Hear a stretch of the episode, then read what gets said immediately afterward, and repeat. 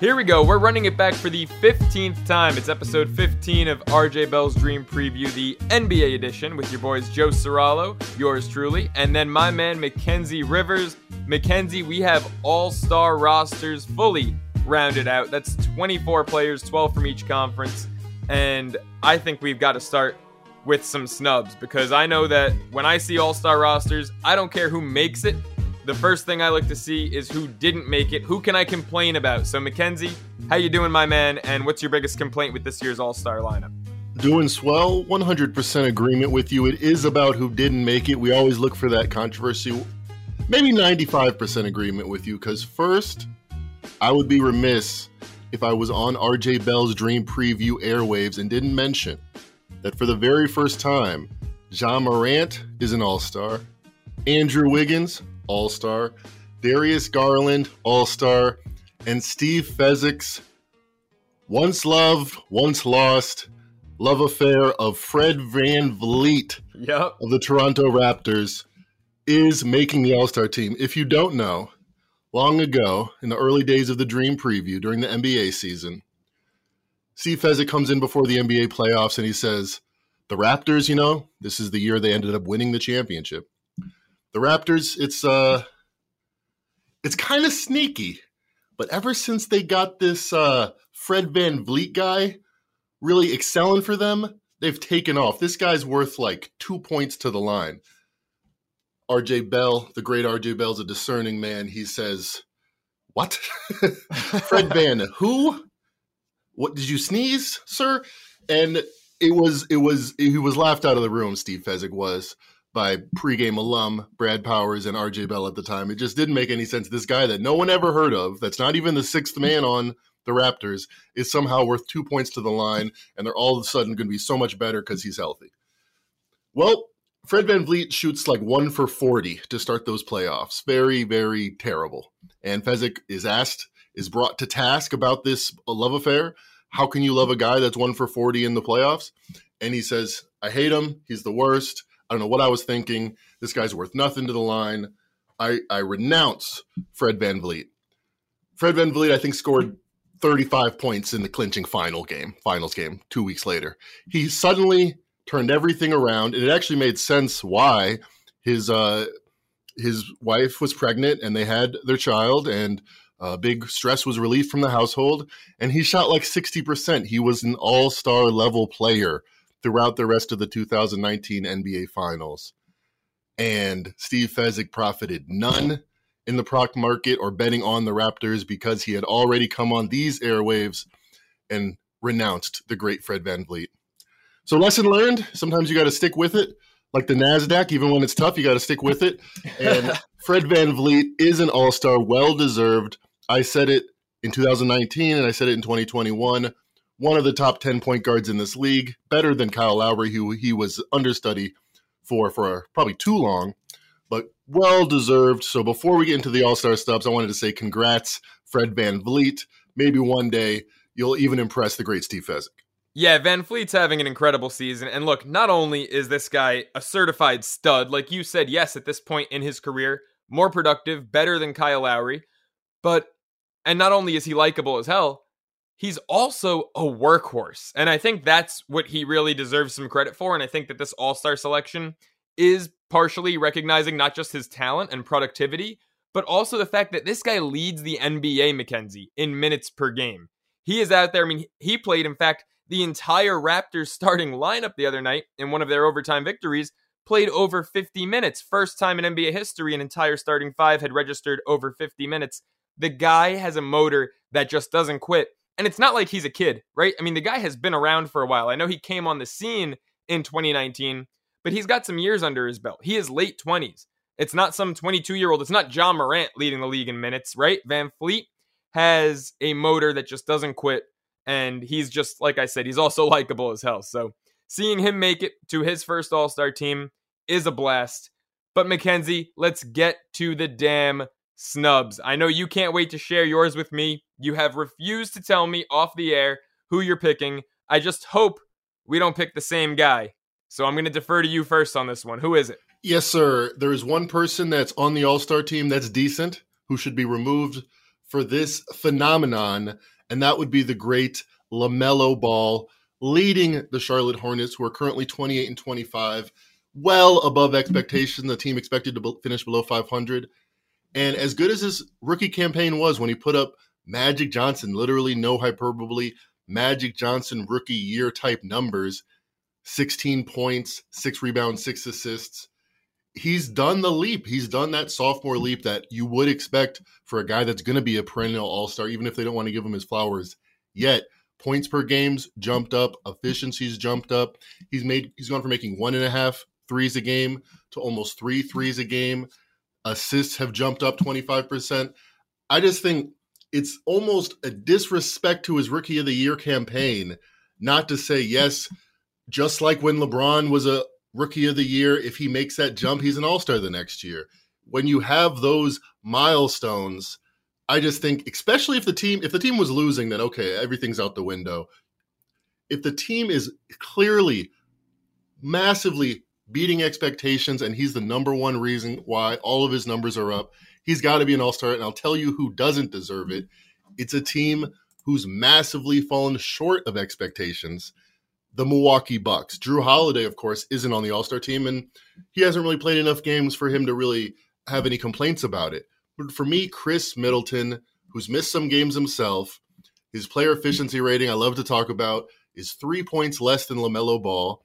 And the Milwaukee Bucks are fourth in the East, and the three teams ahead of them, no one really had any high expectations, the Sixers or the Heat or the Bulls coming into the year. So they haven't done anything to deserve three All Stars. They've missed a lot of games. They've fallen short of expectations. Someone's got to go off the team to get the phenomenon that LaMelo Ball is on the team. For me, that's Khris Middleton. Him out, ball in. What do you think? I think that Middleton's the wrong guy to exclude from the All Star team. I think that unfortunately, while he's another great story and he's another first timer, I think that if you're gonna pick LaMelo over anyone in the East, it's Darius Garland. Uh, first off, you know you can't have six point guards on the All Star team, and they've already got a point guard heavy lineup: VanVleet, Garland, uh, James Harden, who you know plays point, shooting guard, whatever you ask him to do. So to replace Middleton with Ball, all of a sudden you're just going to have an obscene amount of point guards. But I think that LaMelo Ball, his numbers can be better compared to Darius Garland because they're asked to do similar things. And Garland actually has him slightly beat in assists per game. But I don't disagree with what you said in terms of, you know, Ball being deserving of a spot, right? Higher PER than Garland, uh, slightly fewer assists per game, but, you know, neck and neck points per game. I think Ball averages a tenth of a point per game more, way more rebounds per game. Um, you know, and I think that goes with his efficiency. Like Ball's just a little more active than Garland, if that makes sense. You know, he, he'll he'll get into the paint more. He'll get down and get physical a little more than Darius Garland.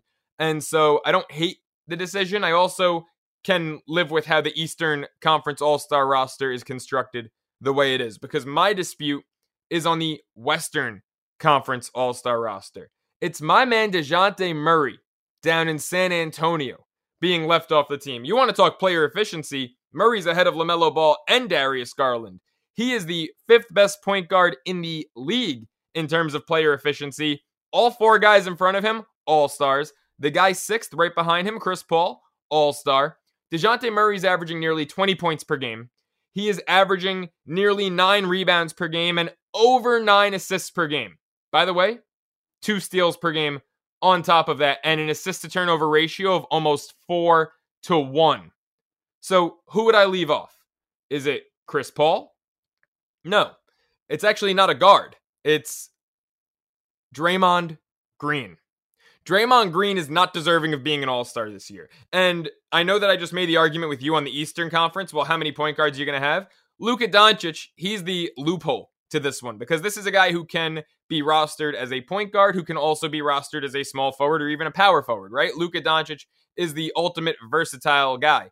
So I would take Draymond Green, who's averaging, you know, a productive 7 7 and 7 across the board. Take him the hell off the All Star team. Eight points per game, or rather, being shy of eight points per game in the NBA does not make you an all star. I know he's an old school player, and I think I appreciate his old school style of basketball more than most.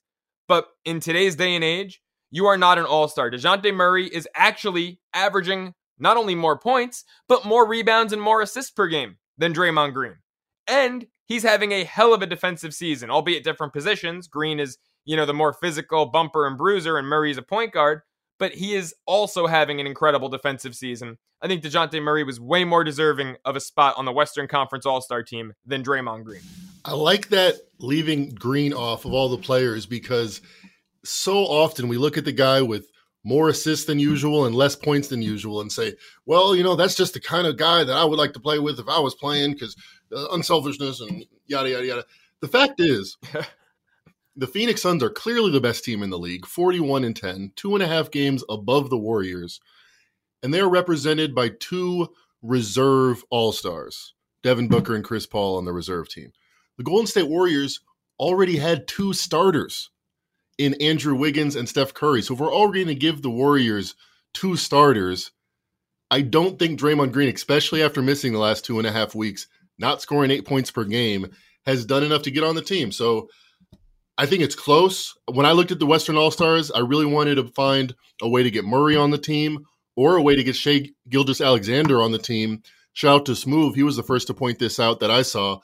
Probably worth you know, four or five points to the line on a terrible team that's 10 to 15 points worse than an average team without him.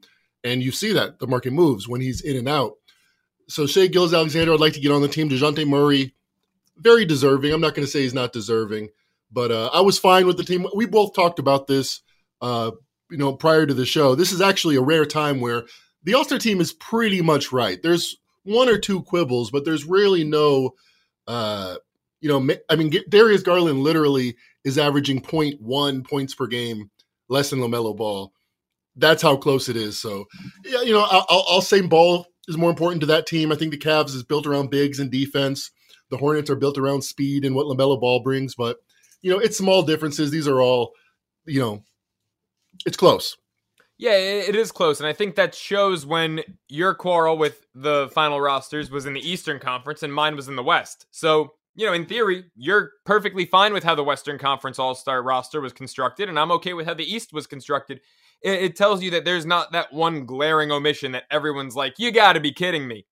I do think, though, Draymond Green by far is having the weakest season. I was going to say resume, but I don't want anyone to misconstrue that and think about his past resume. This year, I think he has the weakest resume of any of the 24 All Stars by far. And I think DeJounte Murray like I said, you know, you bring up Green being the guy who, well, yeah, he's got less points, but look at the assists, look at the rebound. Murray has more rebounds, more assists, more everything than Draymond Green. And, you know, when you have a guy like Luka who can play the forward position, get another point guard in there, get Murray without DeJounte Murray.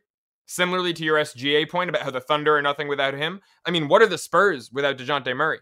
I don't think they're anything without him. And lastly, to your SGA point, he is the sole reason, and it's very rare you could say that a single player is the sole reason a team either has success or failure in terms of betting. SGA is the sole reason that the Oklahoma City Thunder have the second best cover percentage in the NBA this season 31, 17, and 2 against the spread. Only Memphis is better.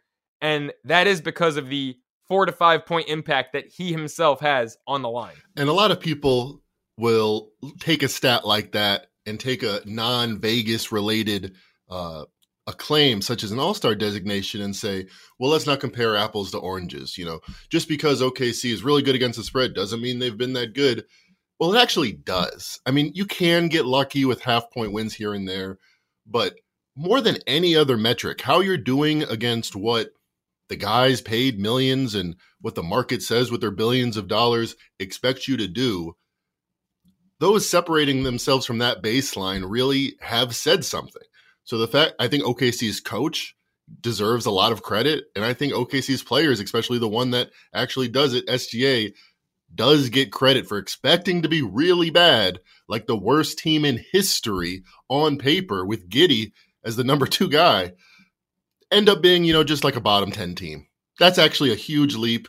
That actually is saying something talking about in the NFL with some of these controversial stories. How much does beating expectations, the Vegas market, how much does it really matter?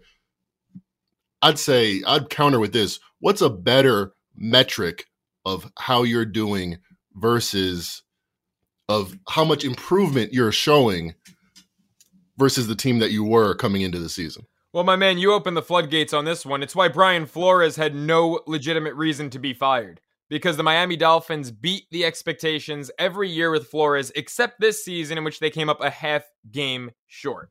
Yeah, it was a push. It was close. It was like nine to nine and a half. Yep. So you could you could have got a push if you shopped with Brian Flores. Yeah, absolutely. And and you're 100 percent right. That's the best way to gauge a team's success. By the way, while we're on the topic of football, the Jacksonville Jaguars just announced another gaffe in this coaching cycle. They've hired Doug Pederson to be the next coach over there. I, I don't know how you let Byron Leftwich slip right between your fingers. Sounds like he wiggled away, which uh, is his is his prerogative. But I, I, I, bet he gets another shot not too not too long from now. But uh, Shad Khan is not a good look for Shad Khan. It seems like he can't really uh, put put his feet in front of the front of, one foot in front of the other. Yeah, definitely not. I thought Leftwich, I thought Jim Caldwell, both better options there than Pederson to try to turn that culture around. But Mackenzie, I want to get your thoughts on something pertaining to another disappointing franchise. Maybe not one as disappointing as the Jacksonville Jaguars, but by 2021 2022 standards, the Brooklyn Nets have been very disappointing.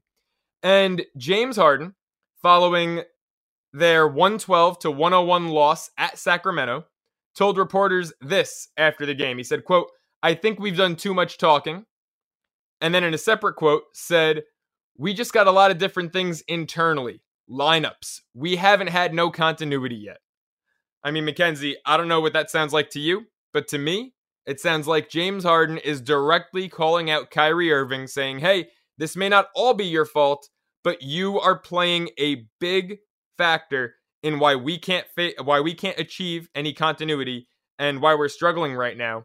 What do you think about about uh, Harden's comments? Well, if I'm Kyrie Irving, who did not make the All Star team, and I don't know how many people will have to get injured before we see his splendid ball skills into the game, but probably unlikely.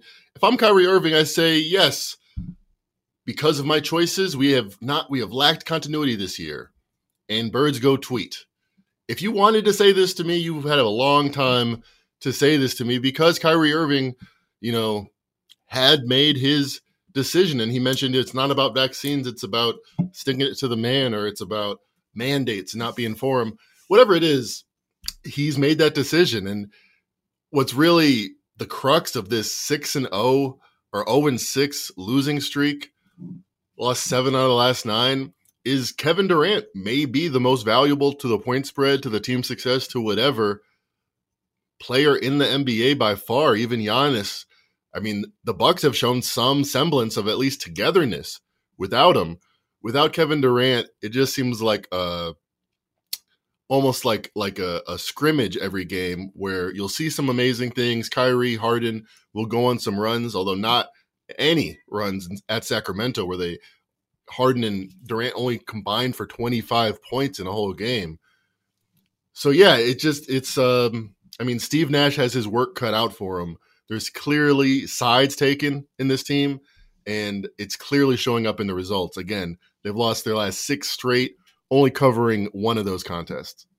Yeah, and you know it's funny that you you mentioned Steve Nash there because I think right now with the way that this team is floundering in the face of adversity, and with all the different egos and guys taking shots at each other in post game press conferences, I think it shows that Steve Nash is nothing but a figurehead there, right? That there's no actual coaching that, in my opinion, and I don't think Steve Nash is a bad guy by any means. I don't think he's totally incompetent, but I don't think there's any leadership there. I think without Kevin Durant, there is no leadership.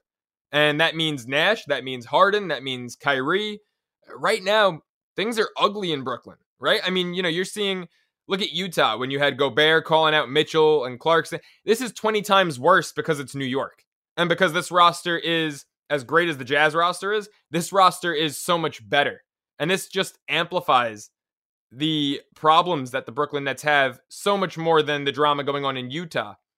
You look at the Sacramento game, they were outscored in the second half by 19 points to the lowly Kings. What were the Kings riding? A seven game losing streak into this contest? Outscored by 19 in the second half, 14 in the fourth quarter alone. I mean, James Harden had four points. Mackenzie, I think, and some people might say this is a stretch, but I think a full game against the Sacramento Kings, you or I might be able to, even if it's sheer luck, get four points. We're talking about an NBA All Star, a, guy who's averaging a near triple double per game. Four points, a minus 21 differential. A 50 year old a 50 year old Michael Jordan once said, eight points, eight points, that's two buckets a half. I could get eight points. Exactly. I mean, you know, look, for a bench player, a guy who's getting eight minutes, sure. For James Harden, four points against anyone is bad. Four points against the Sacramento Kings is flat out embarrassing. Kyrie Irving in this one, Uh, I mean, an assist to turnover ratio of one assist to four turnovers. It's just the game it wasn't a bad game, and I keep coming back to this word. It was an embarrassment. And the Nets can't afford those, let alone to the Sacramento Kings. It's not like Milwaukee ran them out the gym, beat them by 20. It was the Kings dominating them, outscoring them by 20 in the second half alone. Things are really bad there. I, I that can't be overstated because this is not an overstatement. Things are bad. They're down to the sixth seed in the East. Without Kevin Durant, the Brooklyn Nets have shown they are nothing. I mean, they really have shown that they have no uh, they have no edge. They have been able to win no games. So, what do you make of them going to? I mean, they have a better been a road. They've been a better road team than a home team by far this year. I'm not sure what that says about coaching, where they just have no discipline when it's when they're in the Barclays Center. But they've been a better road team than home team this year. They go to Utah Friday night. We're looking at the Jazz, who finally got off the snide, beating the Nuggets. The Jazz are five and a half point favorites hosting the Nets. Presumably Harden's a go, Irving's a go, but no Durant. What do you make of this one? I think Utah's got a big advantage. And as cold as they have been, I think that Utah has a big advantage in this one for a few reasons. First of all, the Nets, just talking straight up here, not against the spread, 17 and 9 is their road record. Since Kyrie Irving's back, they're 4 and 5 on the road.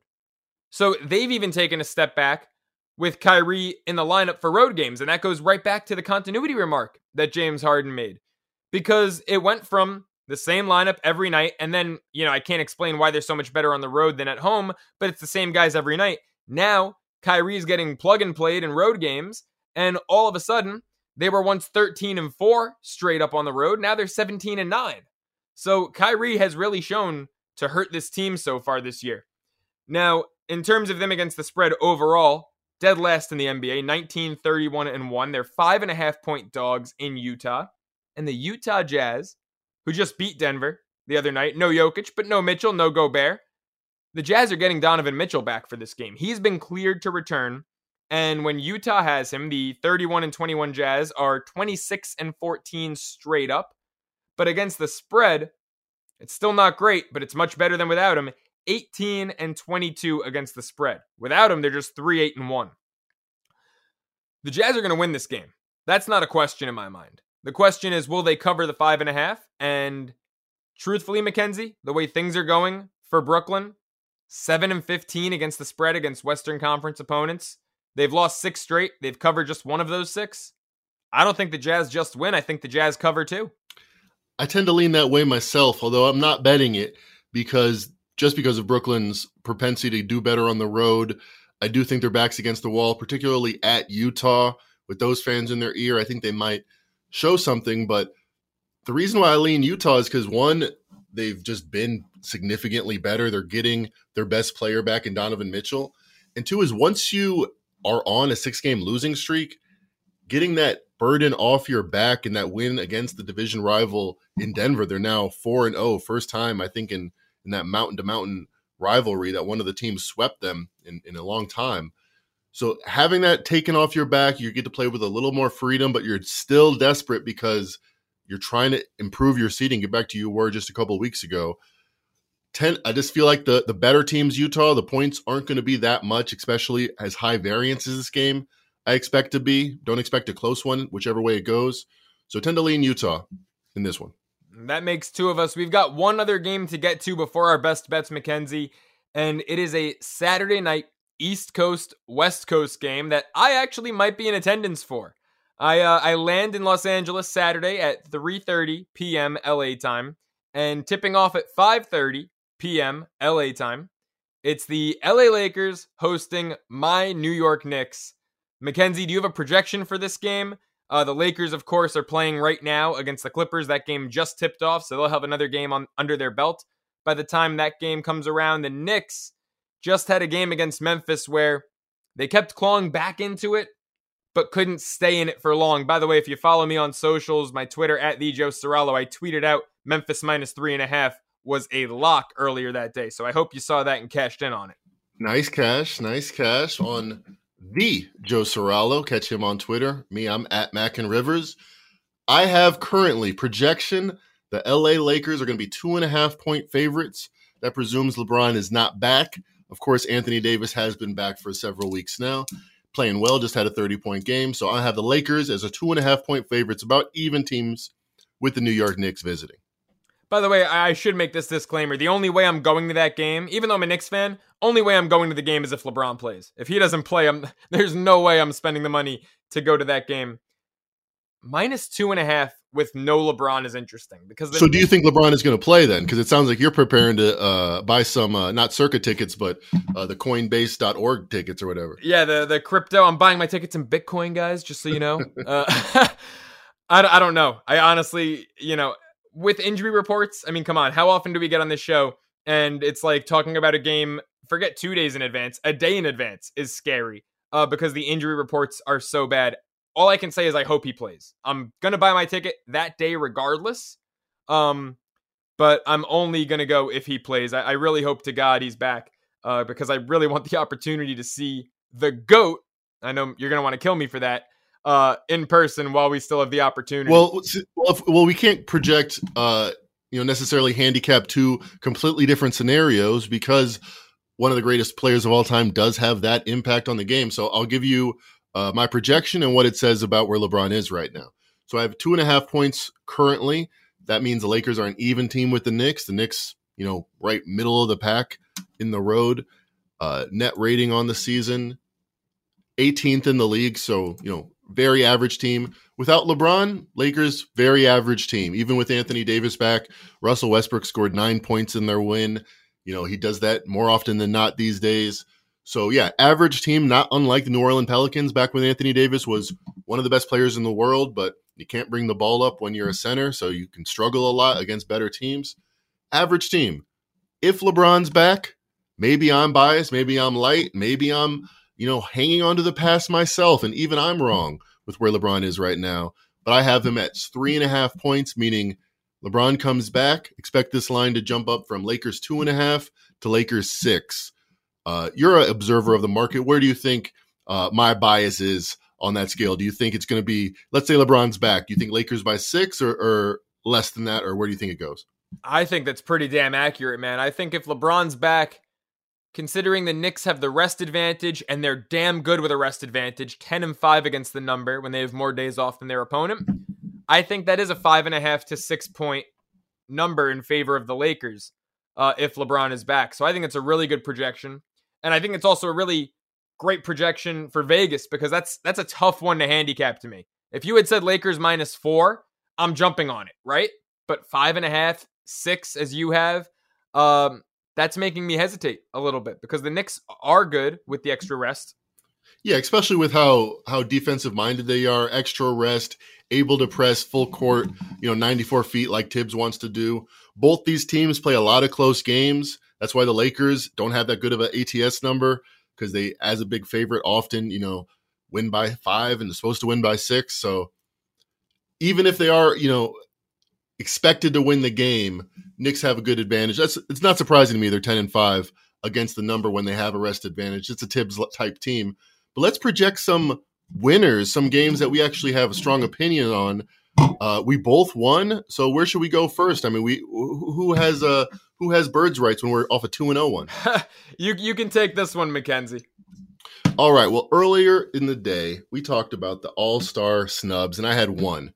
It was LaMelo Ball of the Charlotte Hornets. Well, his team is going on Friday night to Cleveland, where you might have heard some young punk point guard thinks he's LaMelo Ball. Darius Garland just got an All Star nod. Well, you might say Darius Garland's going to protect his turf. He's actually he has a little boo boo. He's not going to be there. That means LaMelo Ball, angry as all hell, is going to go to Cleveland against a team that is missing not only their starting point guard on the season, Collin Sexton, not only their backup point guard on the season, Ricky Rubio, not only their one All Star player, Darius Garland, but haven't even secured that fourth point guard that they've been in the trade market for. So this is a team that lacks any kind of guard depth versus a team that has it in the Hornets in spades. That's the one thing they do have for droves. Rozier, Hayward, Ball. They're going to run circles around the Cleveland team. Right now on FanDuel, this is four and a half. Hornets hosting the Cavs. I think they blow them out. I expect a 15 point victory for an angry LaMelo ball led team. Also, going to be looking at his props, his points, his points plus assists. I think he's going to show something tomorrow against a team that, you know, they're going to be kind of happy where they're at as much as ever. So the Hornets minus four and a half hosting the Cavs. Best bet. I hope karma doesn't get you on this one. I, I like the bet a lot, especially with no Darius Garland. I think that it's a great bet. One might even call it a best bet. But I hope that fading Charlotte for your last best bet doesn't come back to bite you now when you're going to take them for this best bet. It's always a risky thing to do. Right, because if you're if I was right identifying that the Hornets were a bet against team, but sometimes you're right on both sides. I mean, we've been right on both sides of the same game. So that's that's what's yeah. that's what's crazy nuanced about this business. You got to look for the small edges. Might not be one team to bet against or one team on. It might not be that simple. It usually isn't that simple. But for my best bet, I'm not giving you a line, a spread, a total. I'm just giving you a winner. It's the Philadelphia 76ers money line in Dallas, ESPN's Friday night game of the week. Look, this is practically a pick 'em, right? The 76ers are getting a point. So at this point, why would you lay the 110 to win 100 in the event of essentially a push when you can just lay 105 to win 100 less and take the 76ers to win outright. This is Philadelphia's chance to show the nation what they've got. You just had a five game winning streak. Things were looking great. Snapped by the Washington Wizards. Philly was favored by 10, they lost by three. This is your chance. Show the nation why you can compete with Milwaukee, with Chicago, with Miami for the Eastern Conference. Joel Embiid. Show the nation why you are now the MVP favorite. Once 50 to 1, now on pregame's consensus odds, plus 260. Show us why you're that MVP favorite. Go to Dallas, beat Luka Doncic and the Mavericks. Doncic, who, you know, every year plans on being an MVP contender. He's not this year, but his name preseason is tossed around every single year. The Mavs have come back down to earth a little bit. They've lost two straight, they've lost four out of seven. This is the perfect time for Philadelphia to go on national television, show the country how legit they are, for Joel Embiid to show the country how legit he is. 76ers, money line, minus 105, my best bet. Indeed, this is one of those moments. If I'm Joel Embiid, I have a big 40 point night. I win with the dunk on and Doncic. My MVP case becomes, uh, you know, you gotta you gotta figure out a way not to give it to me at that point. You string three or four of these nights together, and that's an opportunity for him, and that means max motivation that makes a lot of sense to me. The Sixers plus one, or I like it even better. Get them to win minus 105. There you go, man. And look, I'm playing catch up here. You know, I'm three games back in our standings behind you. You're 10 and 4. I'm 7 and 7. So before I start worrying about catching you in the standings, I just got to get back to the green. So I got to pick my spots carefully here. A win in this one gets me back in the green. My man, let's make some money. Let's do it. Another 2 0 would feel awfully nice. It absolutely would. That does it for episode 15 of the NBA edition of RJ Bell's Dream Preview with Joe Ceraulo and Mackenzie Rivers.